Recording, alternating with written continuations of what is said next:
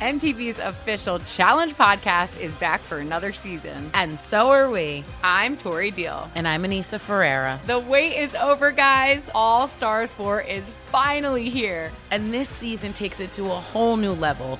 Old school legends, modern power players, and ex lovers are all competing in Cape Town, South Africa for the prize of $300,000. And we're going to be right here along with you fans, covering every episode on the podcast. Listen to MTV's official Challenge podcast on the iHeartRadio app, Apple Podcasts, or wherever you get your podcasts. I'm Saleha Mohsin, and I've covered economic policy for years and reported on how it impacts people across the United States. In 2016, I saw how voters were leaning towards Trump and how so many Americans felt misunderstood by Washington. So I started the Big Take DC. We dig into how money, politics, and power shape government and the consequences for voters.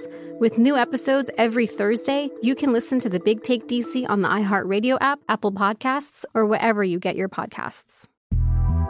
The Big Take from Bloomberg News brings you what's shaping the world's economies with the smartest and best informed business reporters around the world. We cover the stories behind what's moving money and markets and help you understand what's happening, what it means, and why it matters every afternoon. I'm Sarah Holder. I'm Saleha Mohsin. And I'm David Gura. Listen to the big take on the iHeartRadio app, Apple Podcasts, or wherever you get your podcasts. From LinkedIn News, I'm Jessi Hempel, host of the Hello Monday podcast. In my 20s, I knew what career success looked like. In midlife, it's not that simple. Work is changing, we are changing, and there's no guidebook for how to make sense of it. Start your week with the Hello Monday podcast. Listen to Hello Monday on the iHeartRadio app, Apple Podcasts, or wherever you get your podcasts. This is The Edge with Jonathan Von Tobel and Matt Youmans on VSIN, the Sports Betting Network.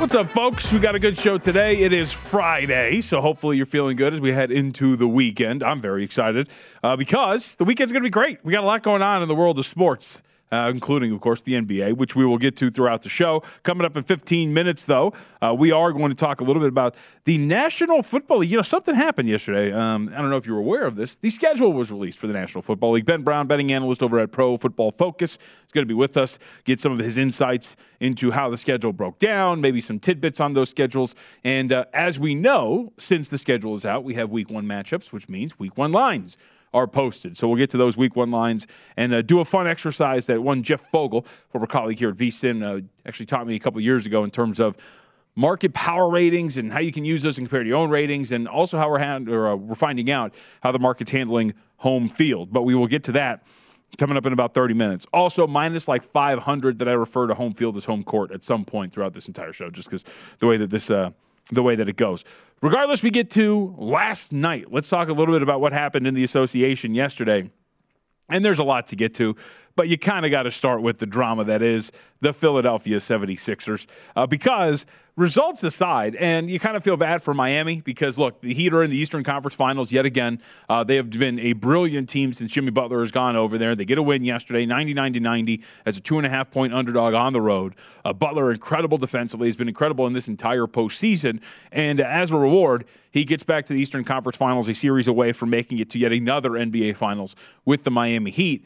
But it's hard not to focus on Philadelphia because, from a narrative and story perspective, there's a lot going on here with this team. James Harden is pretty below average for a, for a player of his caliber. Uh, if he's going to be their third best player, it's a pretty good spot to be in, but he still has performed not very well, and he's going to get paid like a guy who is playing a lot better than he really is.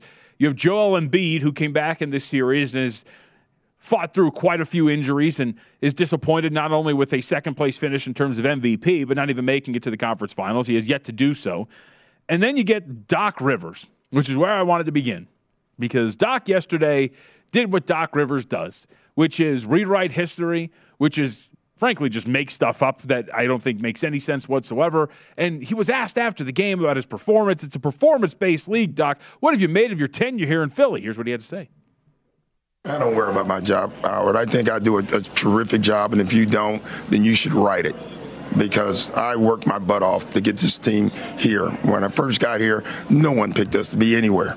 Uh, and again this year, the same thing. So if that's how anyone feels, write it, and I, am going to feel secure about it. It's a results-based business, it is. But you don't do it every year. Uh, every time you're wrong, should you lose your job? No. So uh, it's the same thing. All right. But listen, if you believe that, then go with it. I know how I know what I did this year, and I feel very good about that. But again, if you believe that, Howard, then you just run with it. When I first got here, no one picked us to be anywhere. The 76ers in Doc's first season, seventh best odds to win a title before the year started, and they got to as a high as 11 to 1 to win a title that season. This year, they had a win total of 51 and a half. No one picked them to go anywhere, though, according to Doc Rivers. Uh, just like he's a saint for just pulling that Orlando Magic team to a 3 1 lead over the Detroit Pistons. Look, Doc Rivers has, of course, his upside as a coach. He has shown it at times, uh, but I do think that moments like this are pretty funny when he attempts to rewrite everything. The reason why Doc Rivers is working for the Philadelphia 76ers is because Brett Brown got fired. And why did Brett Brown get fired? Because he was chronically underachieving with a team that was extremely talented. So you can kind of miss us with the whole nobody picked us to do anything or go anywhere since he got there a lot of people picked you to go a lot of places, Doc. And the irony of this for Philadelphia, as we look at the performance of what we saw, was that of James Harden. The 76ers, the fan base and the uh, organization to an extent, run off Ben Simmons because he underperforms. But how about this? James Harden by half in this elimination game. First half, 11 points, 4 7 from the floor, 57% from the floor, and three point range, 3 of 5. Second half, takes two shots overall, both from three point range, doesn't score a single point. Last time we talked about the Philadelphia 76ers, Ben Simmons was refusing to shoot in a clutch situation against the Atlanta Hawks. And yet here we are. James Harden's about to get potentially some, eh, he's going to get some sort of deal and he can opt in. But it's nuts. And then you look at this from ESPN stats and info when you look back at this elimination game for the Miami Heat. In game seven of last year's conference semis, which saw the 76ers out of the playoffs as well, Ben Simmons attempted two shots, scored three points in the second half. Harden attempted just two shots in the second half, missing both 76ers knocked out Harden's last made bucket, 331 mark of the second quarter. You can't write this stuff. It's pretty nuts, man and that's why like it does stink to a certain extent. You want to focus on Miami, the number one seed in the Eastern Conference, moving on, awaiting the fate of what's going to happen between Milwaukee and Boston, which will go down later today. And uh, I, you know, have my thoughts about how either series would play out. Personally, I don't think Miami really wants Boston to advance. I think Boston matches up really well with the Heat. We saw some of that play out in some of those regular season matchups, but. It's going to be a good Eastern Conference final series either way, but it's hard not to focus on the drama that is the 76ers. And we're not even going to touch on or play the audio from Joel Embiid, who talked about how he didn't know how the 76ers let Jimmy Butler go when they had him on the team. Oh, man, it was great. I, I enjoyed every single second of that uh, yesterday. But wanted to talk a little bit about um, another result the Phoenix Suns and the Dallas Mavericks because this was also something we got to see yesterday. And this was a pretty intriguing series now. We are getting a game seven, the best two words in sports. It's a 113 86 final in game six. So the Mavericks force this. They will now go back to Phoenix. Yesterday, closing is two and a half point underdogs here at the South Point. So they'll force this game seven. Winner takes it all over in Phoenix this weekend. But there's a lot I think that you got to dive into here when it comes to this overall, this series and what has transpired between these two. Because when you look at how both teams have been playing, I would make the argument that it is the Dallas Mavericks who have been the more consistent team. But we first have to go with Luka Doncic because, like, obviously at my core, I'm a very big basketball fan, and to watch guys just perform in clutch situations and drag their teams to victory is awesome. And Doncic, of course, delivers. You see this from ESPN stats and uh, one more from them. Doncic averaging 39 points when facing elimination in his career in the postseason. That is the highest scoring average in those situations in NBA history with a minimum of three games played. Uh, there was some dude I had never heard of. You, see, so did you see the graphic? It was like a black and white picture of a dude I had never heard of before in terms of a point per game average. But Doncic has been awesome. He's been awesome in these situations. He's got a history now in terms of performance performing on big stages when it comes to competition internationally here in the NBA, when there's like titles on the line. W- what he did in the Olympics is so underrated in terms of dragging that team uh, to as far as he did. What he did in European competition before he came to the NBA, he also was brilliant in those situations. But I think from from a breakdown of this and what we've seen up to this point, I think there's a couple of things that are worth pointing out from what we saw yesterday between Dallas and Phoenix. First of which is I mentioned the more the more consistent effort from the Dallas Mavericks offensively. Uh, 1.195 points per possession in non-garbage time minutes last night. 15 to 37 from deep in those minutes. The Dallas Mavericks did. Phoenix, if you look at it in terms of what they've done on the road this series, now 103.8 per 100 possessions on the road compared to 108.3 per 100 that Dallas has put up in the three games in Phoenix. So Dallas has a better offensive rating in road games this series than the Phoenix Suns have. The Suns, as we know, really reliant on that mid-range shooting, and in these road games, they've been awful. 32.3% on all mid-range attempts, 29.6% long mid-range attempts. But how about the turnovers by game for the Phoenix Suns? When you start with game two and you look at this 17 turnovers in game two, 17 turnovers in game three, 17 turnovers in game four, only turned it over five times, or excuse me, 12 times in game five. And then last night, 22 turnovers for the Phoenix Suns. It's a total of 85 turnovers over the course of the last five games for Phoenix. Not really good when you're looking at it from that perspective, 16.5% of their possessions in this series have ended in a turnover, the Phoenix Suns. And for those who are wondering, that's a rate that would finish dead last in the NBA in the regular season. And they're also struggling to contain this like five out drive and kick offense that the Mavericks have been running. How about some of these numbers? Dallas averaging 25.7 catch and shoot three point attempts per game. They're shooting 40.9% on those shots. Freaking awesome. And it's leading to open shots in the series, not just at home, in the series, the Dallas Mavericks, 24.6% of their three point attempts are considered wide open. Defenders six feet or further away, they're shooting 41.7% on those attempts. And to me, that's replicable as you move into a road game against Phoenix. And yes, a lot of people are going to look at this and point out that the road struggles have been the same for Dallas, at least in terms of the results 3 0 straight up, 3 0 against the spread. The Phoenix Suns have been at home. But for me, when you dive a little bit deeper, when you talk about the ability to play that five out, to drive and kick to open shooters, that's something that translates when you go on the road. When you look at some of the shot quality data that tells you that one of those road games the Mavericks should have covered, and another one of those road games by shot quality standards, they actually should have won the game there's a lot I think that you can look at here for the Mavericks and realize that I think that they're in a very good situation coming into game seven as opposed to what Phoenix was facing on the road in these three games because Chris Paul has been non existent here, and the Mavericks have done a brilliant job defensively against him. Last four games for Paul, 9.3 points per game under seven attempts per game. He's committed 18 turnovers, and it's no surprise that over those four games, Dallas is one and three straight up and against the spread. So I think when you look at this overall, and we're talking about this opening up Phoenix minus six with a total of 210, we're not really budging on the number as least as of, as of right now for game seven, still sitting at six. The total has come down, and I'll get more on that in terms of the trends for these game sevens uh, from Steve Makinen. I'm really interested to see what the market does here with this game seven number. Because if this gets back up to that seven range, which we saw the last two games in Phoenix get to, and even if it doesn't, uh, I think the Mavericks are very live to not only cover that number, but win this game and move on to the Western Conference Finals. What I've seen from them over the course of the last four games, to me, translates a little bit easier than what the Phoenix Suns have had to deal with over the last few games. But either way, we get a game seven. It's going to be absolutely fantastic. All right, we'll come back to the NBA a little bit later in the show. On the other side, Ben Brown, Pro Football Focus, is going to be with us. The schedules are out. Let's talk about some of the highlights that we have seen in the National Football League schedules, how he values certain situations, too. I want to see what these data guys believe about, you know, traveling east. Last year, we talked a lot about that being a little bit of an overvalued trend. What about consecutive East Coast trips for these West Coast teams? All that and more when we come back.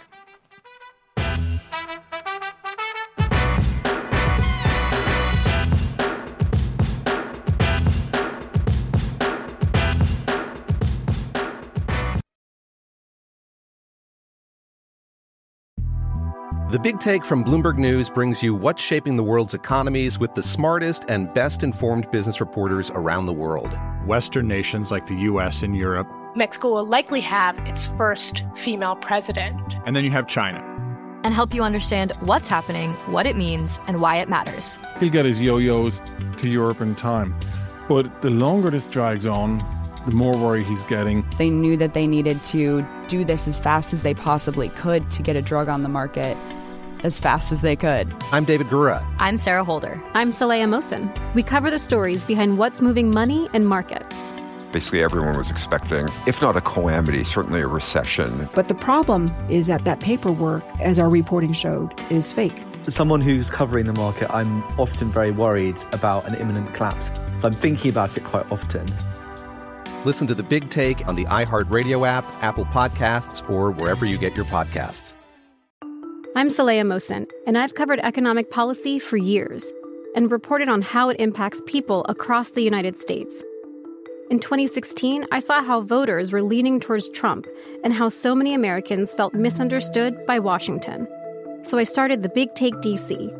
We dig into how money, politics, and power shape government and the consequences for voters. It's an election year, so there's a lot of focus on the voters that TikTok is reaching. The initial reaction is like, oh, things are looking so resilient. I don't want to be too pessimistic, but I just don't see the political will down in Washington right now to, to change their tune. I think the American electorate has been signaling that it expects a rematch of the 2020 election. These are unprecedented times. With new episodes every Thursday, you can listen to the Big Take DC on the iHeartRadio app, Apple Podcasts, or wherever you get your podcasts. MTV's official Challenge podcast is back for another season. And guess what? So are we. Just in case you forgot, I'm Tori Deal. I'm a six time finalist and a challenge champion. And I'm Aneesa Ferreira, and I've been gracing your screens for the last two decades. I am a veteran challenger and challenge all star. And speaking of all stars, All Stars 4 is finally here. I'm going to be honest, I literally thought this day was never going to come. Well, the challenge gods have answered our prayers, and we're going to be right here along with you fans covering every episode on the podcast. And this season takes it to a whole new level. Old school legends, modern power players, redemption seekers, and ex lovers are all competing in Cape Town, South Africa for the prize of $300,000. Anyone can win, relationships matter, and only one All Star will claim the title of Challenge Champion. Listen to MTV's official Challenge podcast on the iHeartRadio app, Apple Podcasts, or wherever you get your podcasts. From LinkedIn News, I'm Leah Smart, host of Everyday Better, an award winning weekly podcast dedicated to personal development. Whether you're looking for ways to shift your mindset or seeking more fulfillment in your life, we've got you covered. You can build internal resources. That's what the study of psychology is about building internal resources. Turning towards is one of the most important elements of successful relationships, no matter what kind of relationship it is. The thing that underpins all of this productivity stuff is finding a way to make the journey itself enjoyable. The journey is the destination. The beauty of uncertainty is infinite possibility. When you don't know what's next, you don't know what's next. And thus, anything can be next. Join me as we dive into captivating stories and research backed ideas that have empowered me and others to lead lives with more clarity and intention. Everyday Better, making growth an everyday practice. Listen to Everyday Better on the iHeartRadio app, Apple Podcasts, or wherever you get your podcasts. This is The Edge on VSIN, the sports betting network.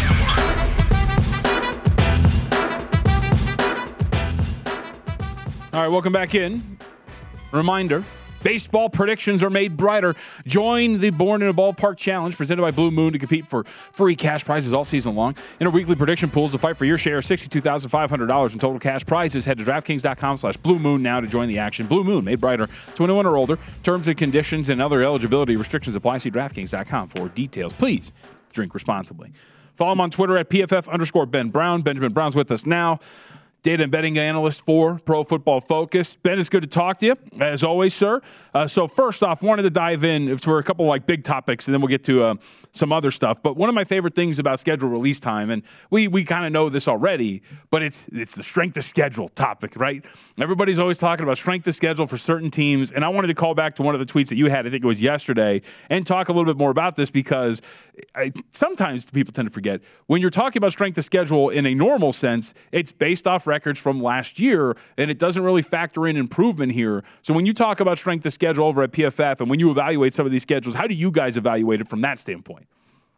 Yeah, definitely. So we do have, you know, like a power rankings metric, ELO. Uh, I'm sure a lot of people are familiar with it. You know, 538 does a really good job with it as well. But uh, that is essentially our power ranking system that uh, does take into account offseason changes, uh, things like, you know, quarterback movement, even player movement, uh, coaching movement, those sorts of things. So we do fold all of that stuff into it and then develop a ranking for how we evaluate these teams uh, heading into week one of the 2022 season. So with that, we can at least uh, more accurately project the strength of schedule than if we were just going to use, you know, prior wins and losses from last year. So we do think that has, you know, a lot more predictive power. It has shown to be, you know, worthwhile to look at from, you know, a future perspective. And I'd also, uh, you know, charts in pretty well with you know people that are using like win totals and those sorts of things to kind of fold in that strength of schedule metric. So that's how we do it at PFF, and we found it to be you know relatively useful for how we're modeling things. Yeah, I've, I've been a big fan of using the uh, the win totals too, as you kind of mentioned there, uh, from a casino standpoint or a sports betting standpoint, because those two factor in a little bit of improvement as you move forward in terms of strength of schedule. The other thing I wanted to ask you is, uh, once these schedules are set, and now you see some of the road trips these teams are making, consecutive road games that some of these teams will have. You know, one that sticks out are the New York Giants, and I think by your guys' metrics, one of the easier schedules in the National Football League. Uh, to have a good stretch where they don't really have a true road game for a while, like those really change and shape the way that some of these uh, schedules are viewed. So when you look at that, how much do your power ratings change? How much does your perception on a team from a win total change once we finally get to see the order of which these games are being played? Yeah, I mean, it doesn't it doesn't influence us a whole lot. Obviously, we have you know the schedule. We just don't have the order in which that schedule is going to be played out. And I do think that uh, in some of the things that people are you know discussing yesterday and today, as far as like cumulative rest differentials and those sorts of things for certain teams, I think those are definitely overstated from a betting perspective, and they don't really matter uh, in the grand scheme of things. If you're looking to bet a team like on their win total or those sorts of things, I think rest, you know, cumulative rest uh, for the entire season is uh, somewhat of a fraudulent stat, I would say, in a lot of ways. Now individual, you know, team by team rest in that individual week leading up to that game, uh, that can have some predictive power. But looking at it from this overall, you know, top down type of approach, just not uh, all that beneficial. So I like to look at it, and you know, it doesn't really influence a ton of our modeling, but I do like to look at you know certain stretches for teams, whether they're going to have you know a really easy starting schedule to the season or uh, endings stretch to the season because I do think that that can at least influence uh, timing and entry into that market. If it's a team that you're kind of on the fence about, like uh, the Indianapolis Colts, for example, are a team that I've kind of been waiting to bet on, especially to win the AFC South. I think starting off, they have somewhat of a difficult stretch of schedule in that week three through seven window. Uh, but after that, I think they're definitely going to be uh, wide open to win the AFC South. So if you can kind of plan and project that out, I think getting them at a better price than what you're going to get them at right now uh, is definitely the correct approach in the way that I'm trying to uh, use this sort of inf- information to kind of evaluate the futures market. Yeah, as a Colts fan, I'd agree. And for those watching, you can see that uh, the schedule up right now. Uh, it's good opportunity to start 2 0 for Indianapolis, although we know how the trips to Jacksonville have gone for this team uh, Right. last for a while now. Uh, but Chiefs, Titans, Broncos, Jags, Titans, Commanders, Patriots, Raiders, Eagles. Those are a lot of coin flip spots uh, in the middle of that uh, in the middle of that schedule. And uh, coin flip spots necessarily, you don't want a lot of those on your schedule. Although they are winnable Right. situations, they're also very losable situations, Ben. Yeah, definitely. And yeah, I think I'm looking at specifically, you know, like weeks three through five with the with the Colts, like Chiefs, Titans, Broncos. Then after that, I think maybe week six is the spot you could definitely buy into them quite a bit. Oh, well, the uh, Carson Wentz revenge game, week eight. You never know; it could be a bad Nice. one. Uh, all right, and, and two, one of the other things, and this is the other thing that kind of like drives me nuts a little bit. Uh, What do you guys make of like uh, distance and, and miles traveled? Because one of the things I've always laughed at, like the last few seasons, uh, it would surprise some people, and I harped on this last year. Teams going from west to east actually have a winning ATS record because the market has just overvalued something like this. The Seahawks are being described as one of bantied about as one of these teams that have to travel a lot this year, but they're not me and you. They're not getting Southwest and checking in and having to go through all this stuff. You know, this is pretty well set up for these guys. Uh, distance traveled is that something that's overblown too?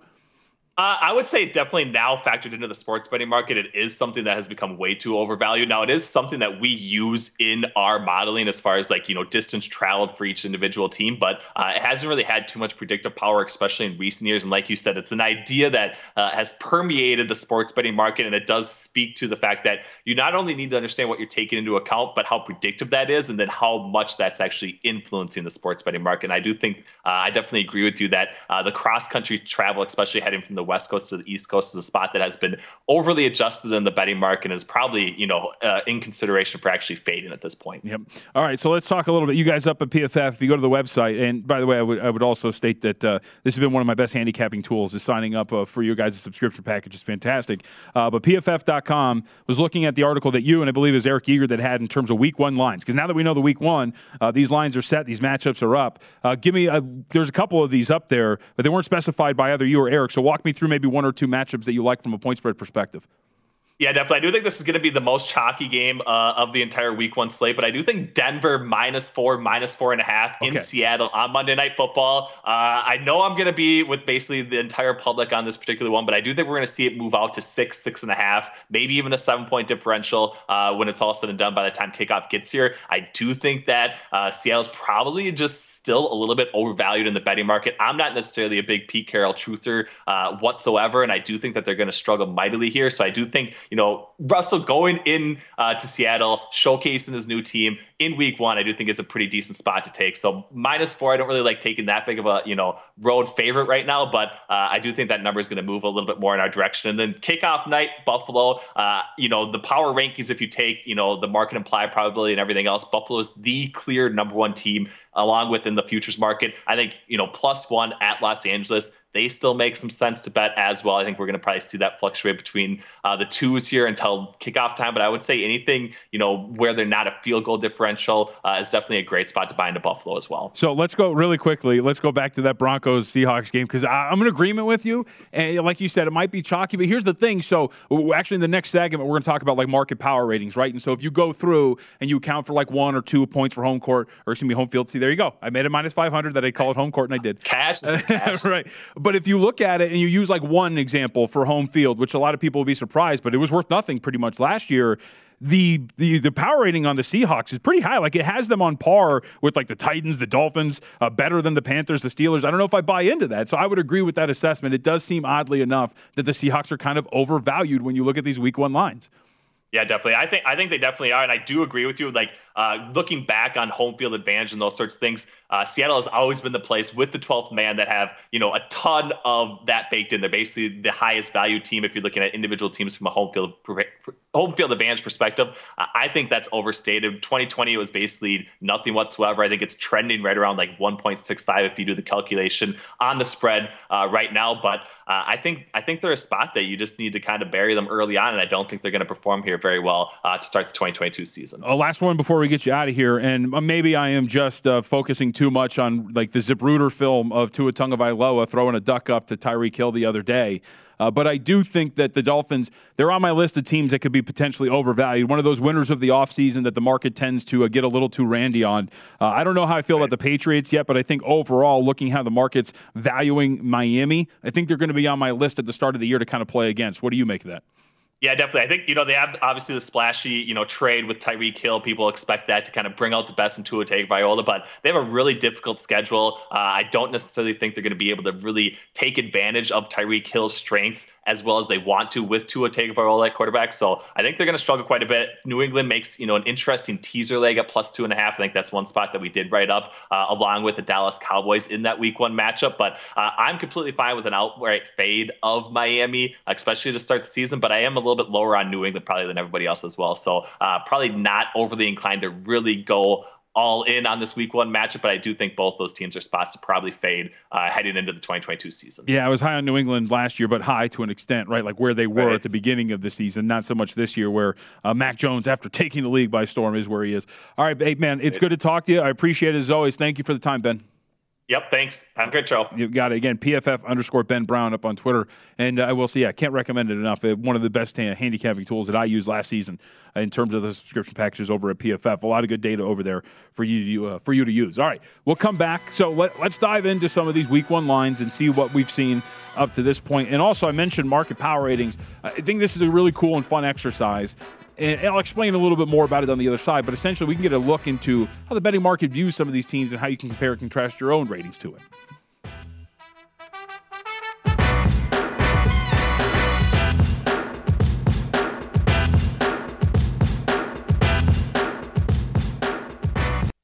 This is The Edge on VSIN, the Sports Betting Network.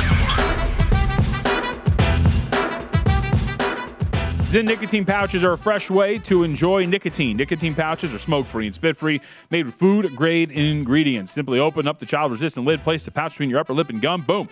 One hour. Real nicotine satisfaction. Zyn's available in 10 varieties and two strengths 3 milligrams for fresh nicotine satisfaction, 6 milligrams for even more nicotine enjoyment. Simple and discreet. You can enjoy Zyn anywhere, anytime. Find your freedom, find your satisfaction, find your Zyn. Visit Zyn.com, that's ZYN.com to learn more. Find Zyn nicotine pouches near you. Zyn nicotine pouches are only for adults 21 or older who currently use tobacco or nicotine. Warning product contains nicotine. Nicotine is an addictive chemical. All right.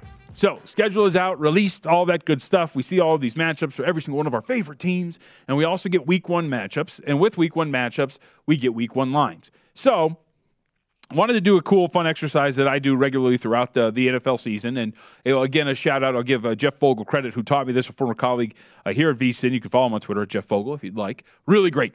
Uh, and a, um, a mentor of sorts, Jeff Fogle. But regardless, um, market power ratings. And essentially how this how this works is you look at the point spreads that you get for this week one these week one lines and judging how you want to use home field right? Three points no points whatever uh, then you you derive power rankings from this so I'll, I'll show you what i mean. It's a little bit easier to kind of show you as opposed to doing it.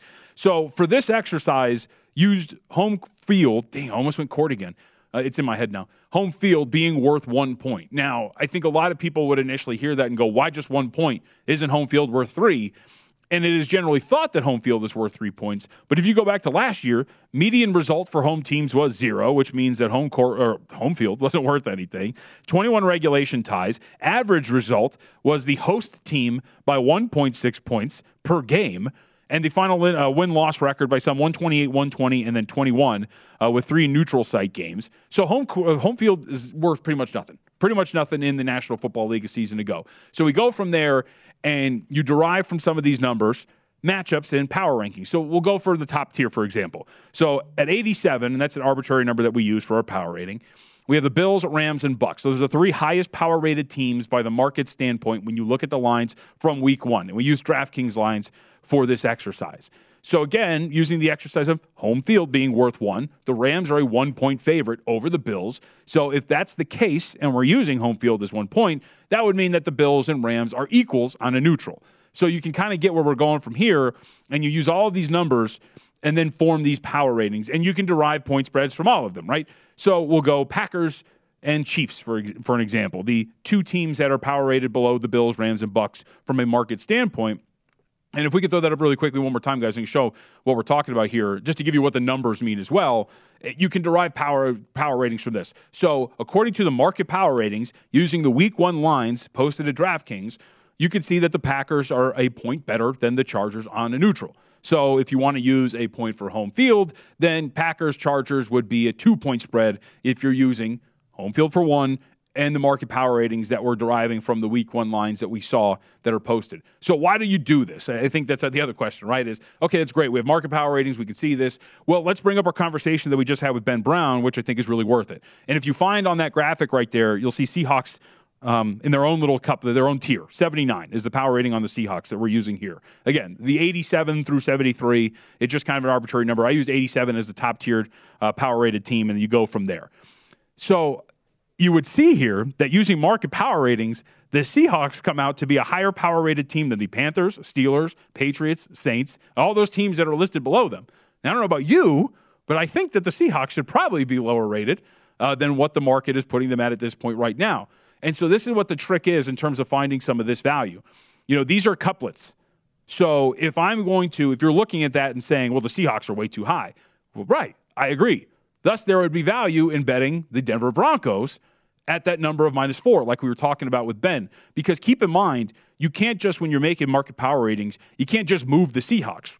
We can't just take Seattle from 79 and put them down to 77 where we feel more comfortable because that means we got to move the Broncos down too, right? Remember, this is a point spread that we're deriving these numbers from.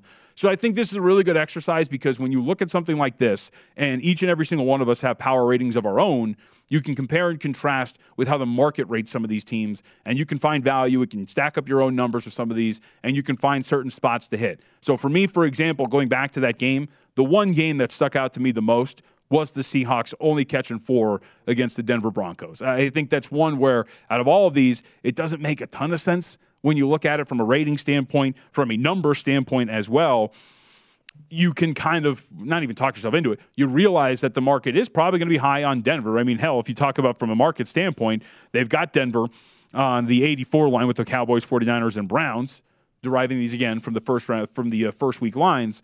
So Denver minus four was the first game that stuck out to me looking at it from the perspective of the market's going to move in that direction. The Seahawks are clearly not power rated that high. You'll probably get more to like six and a half or six. And keep in mind, as we go back to our market power ratings, let's say that Denver gets up to a six point favorite.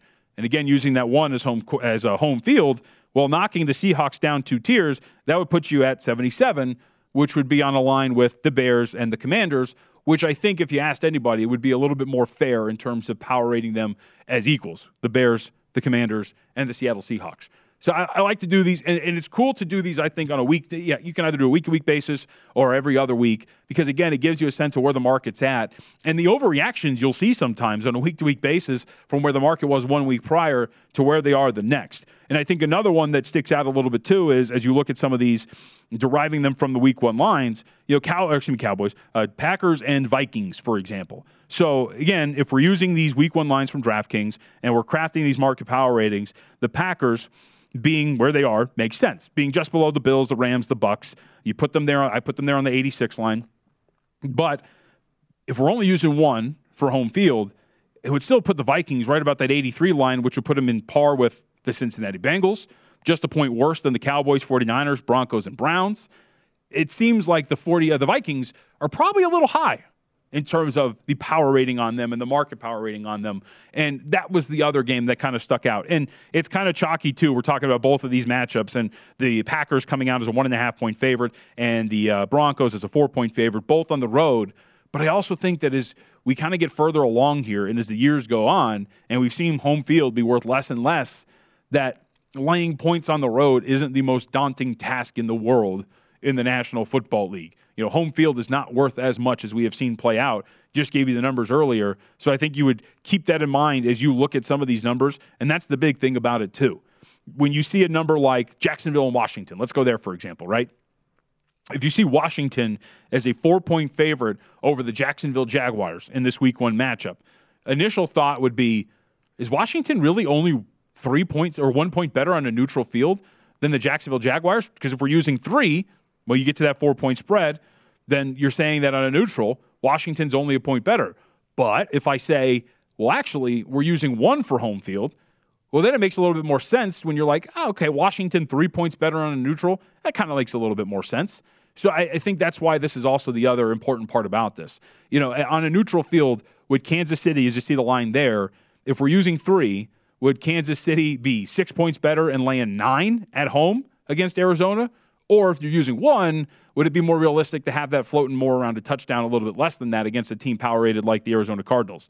So I, I think it's a really cool and fun exercise. And also, this is to be said about home field too. I mean, there's varying home fields and the degrees to which their strengths is. The Raiders and Chargers are a pretty good example. I think it's really hard to use a full three if you really wanted to do that for a team like the Chargers at home because we know it's it's been um, it has been what is I'm losing the word, but it has been documented. There we go. Uh, that the Chargers don't have a very strong home field. So you look at Chargers minus four against the Raiders, you would think ah, it can't be three, but if you make it one, makes more sense that the Chargers would be power rated about three points better than the Las Vegas Raiders. So again, I like to use this. It's a good thing to compare and contrast with your own ratings and to look around some of these numbers and find out where you're at uh, from your own numbers and where you can find some edges if you really believe in your numbers in comparison with some of the market ratings. Now, as far as some of these other lines go, some of the intriguing spots, I mean, I think it's obvious to start with Cleveland and Carolina. I just think it's really interesting when you look at how the markets are going to handle the Cleveland Browns as we move forward. Some spots probably aren't going to hang the numbers on Cleveland at all. I know in the futures market they're not available for the most part, especially when it comes to like win totals. But from a game to game standpoint, there's going to be a lot of team, there's going to be a lot of shops who aren't going to hang a number on Cleveland in this week one matchup because you just have no idea who their starting quarterback is or how it's going to work out. That has a game that is it's going to be ripe for a lot of complications. And hell, what could happen in the next few weeks in terms of Baker Mayfield actually switching teams and being with the Carolina Panthers? That's the other part of this, right? Setting up for a pretty much dramatic matchup uh, potentially with Baker Mayfield as a starting quarterback for the Carolina Panthers against his old team, the Cleveland Browns. But I like these sort of things. This has been a pretty big tool for me when it comes to handicap in the National Football League and looking around and and finding some value and playing against the market and its overvaluing of certain teams. So, again, I think at the top of the list at this point right now would be the Denver Broncos over the Seattle Seahawks. I do think the Broncos are a little overvalued by the betting market coming into the year, but I also think that Seattle is being power rated a little too high. I think there might be a little bit of uh, too much faith in Pete Carroll and the Seahawks. All right, when we come back, we wrap it up. We'll have our best bets, recap what happened yesterday, and we'll look ahead to the matchups that we have later today. Can the Bucks close this thing out, beat the Boston Celtics, and move on to the Eastern Conference Finals for the second consecutive year? Find out when we come back.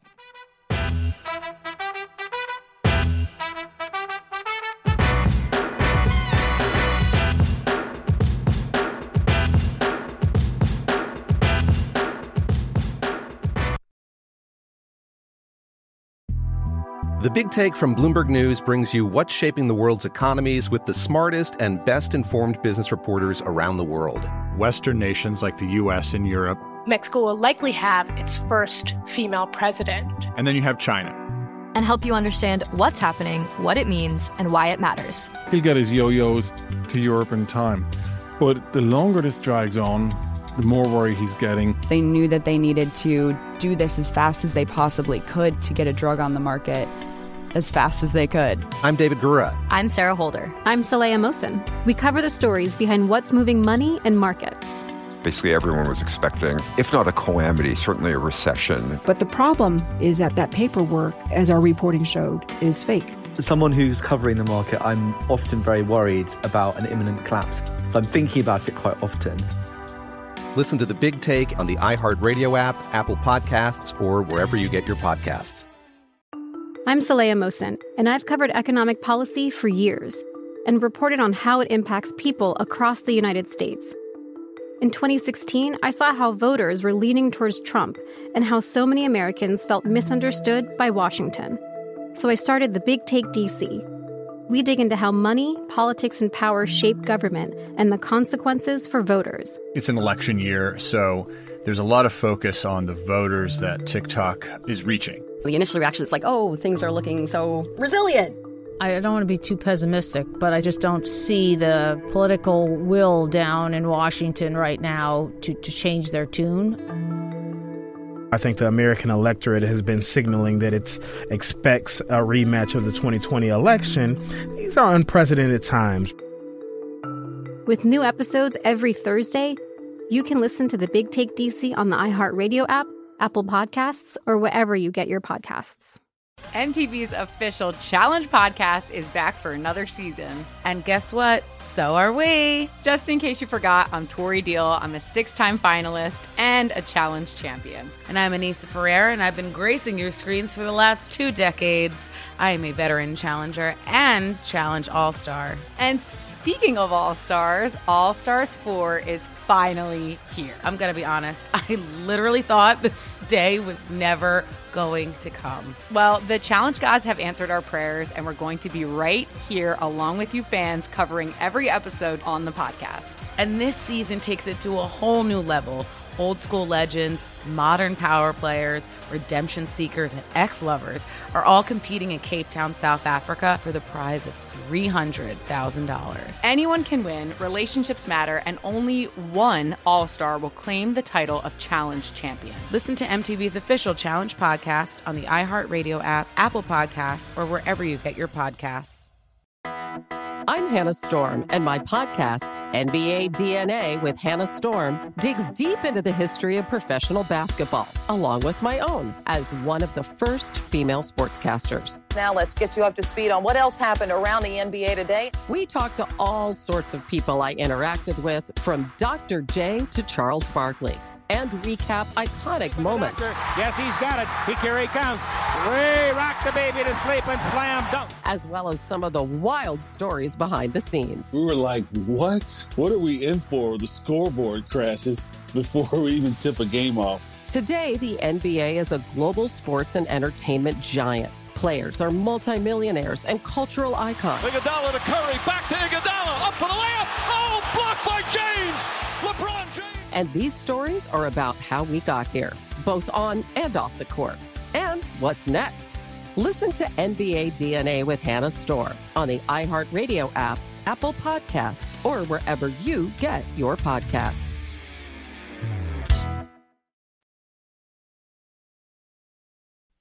This is The Edge on VSIN, the Sports Betting Network.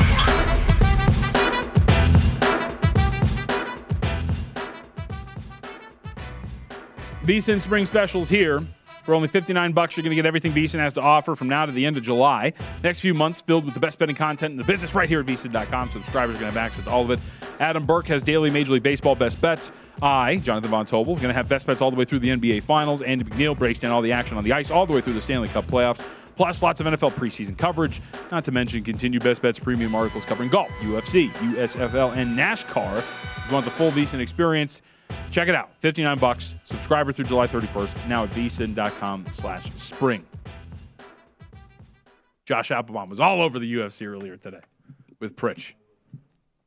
I'm, I'm teasing Josh because he was uh, doing some gymnastics. One of the last names. There's a lot of there's a lot of tough last names in the UFC. I am not perfect by any way whatsoever.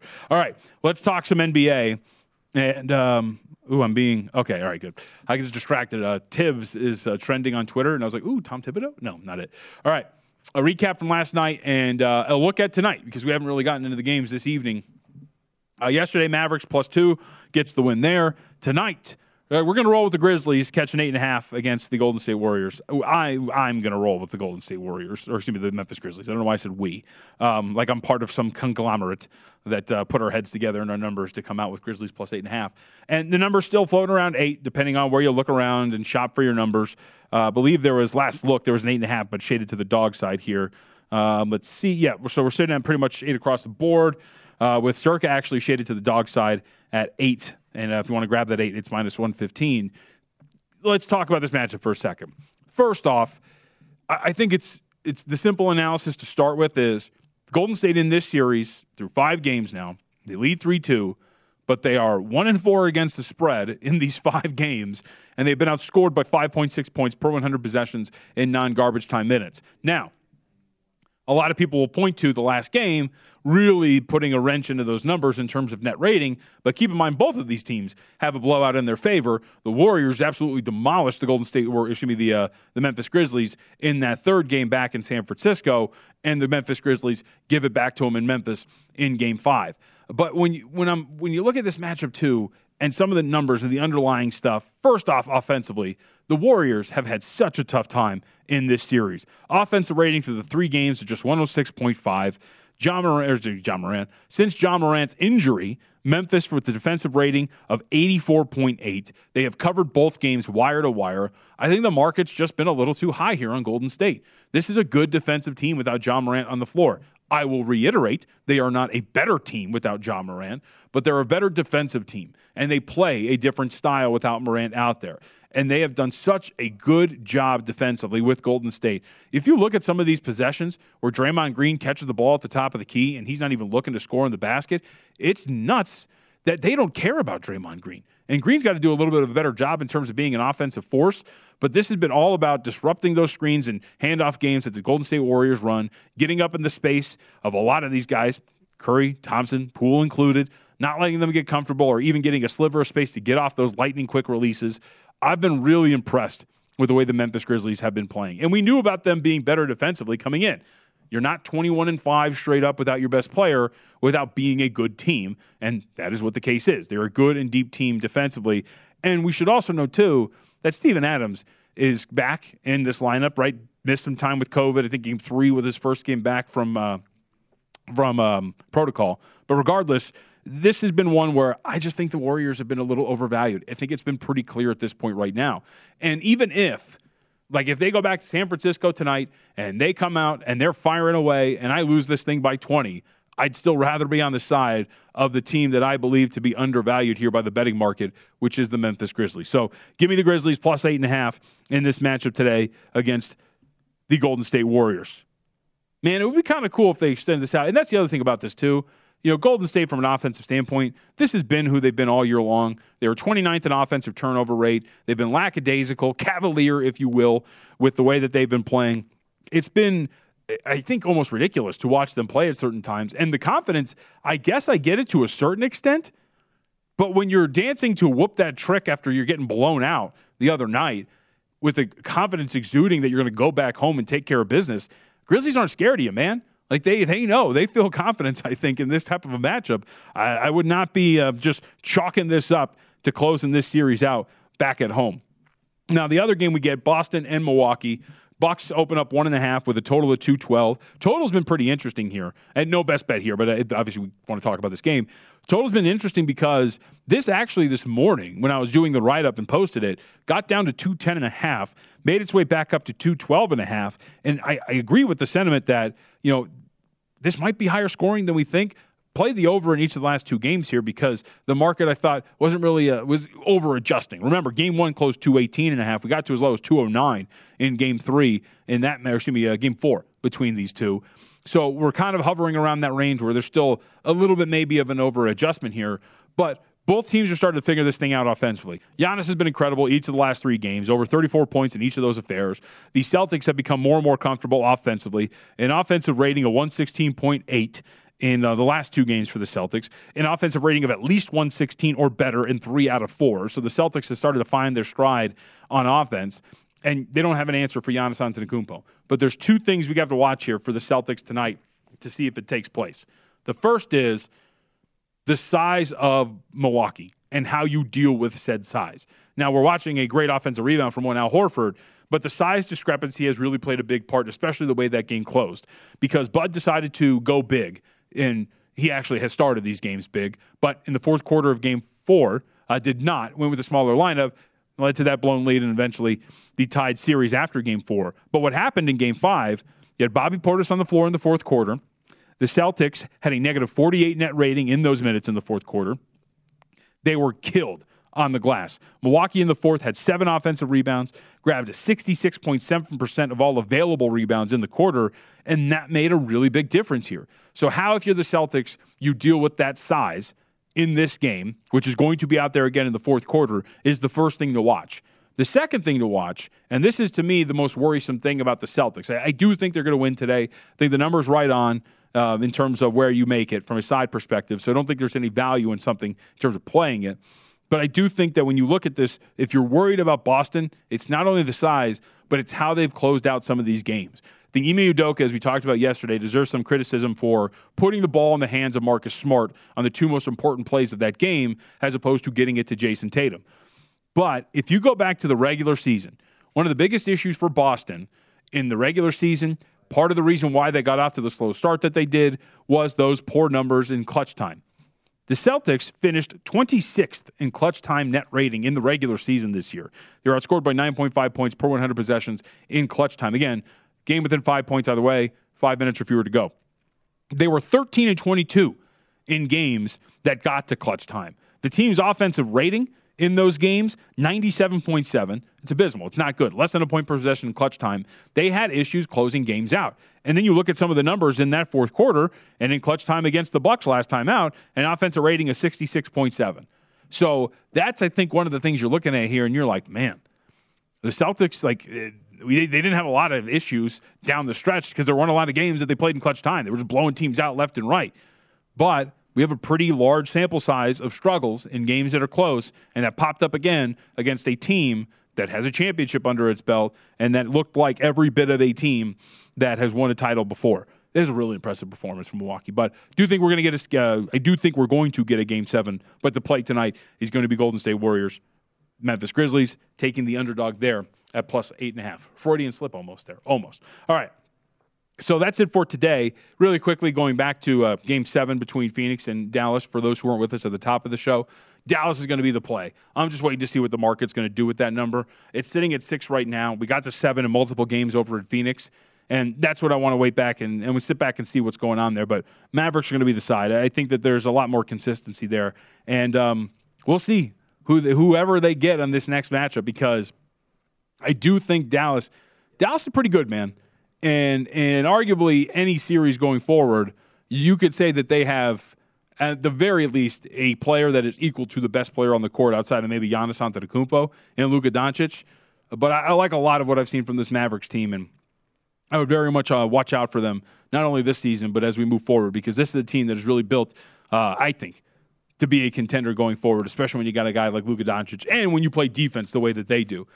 Guys like Ntilikina and uh, Reggie Bullock and Dorian Finney-Smith, they do not get enough credit for the way that they've been playing in this series and just hunting Chris Paul left, right, and sideways on some of these defensive possessions. It's been really, really fun to watch. So keep that in mind. And also, Sunday, Hardwood Handicappers. Check that out. I hope we get two game sevens because that would happen on Sunday, and that would make it absolutely fantastic in terms of being live on the air for those matchups. All right, we're all done.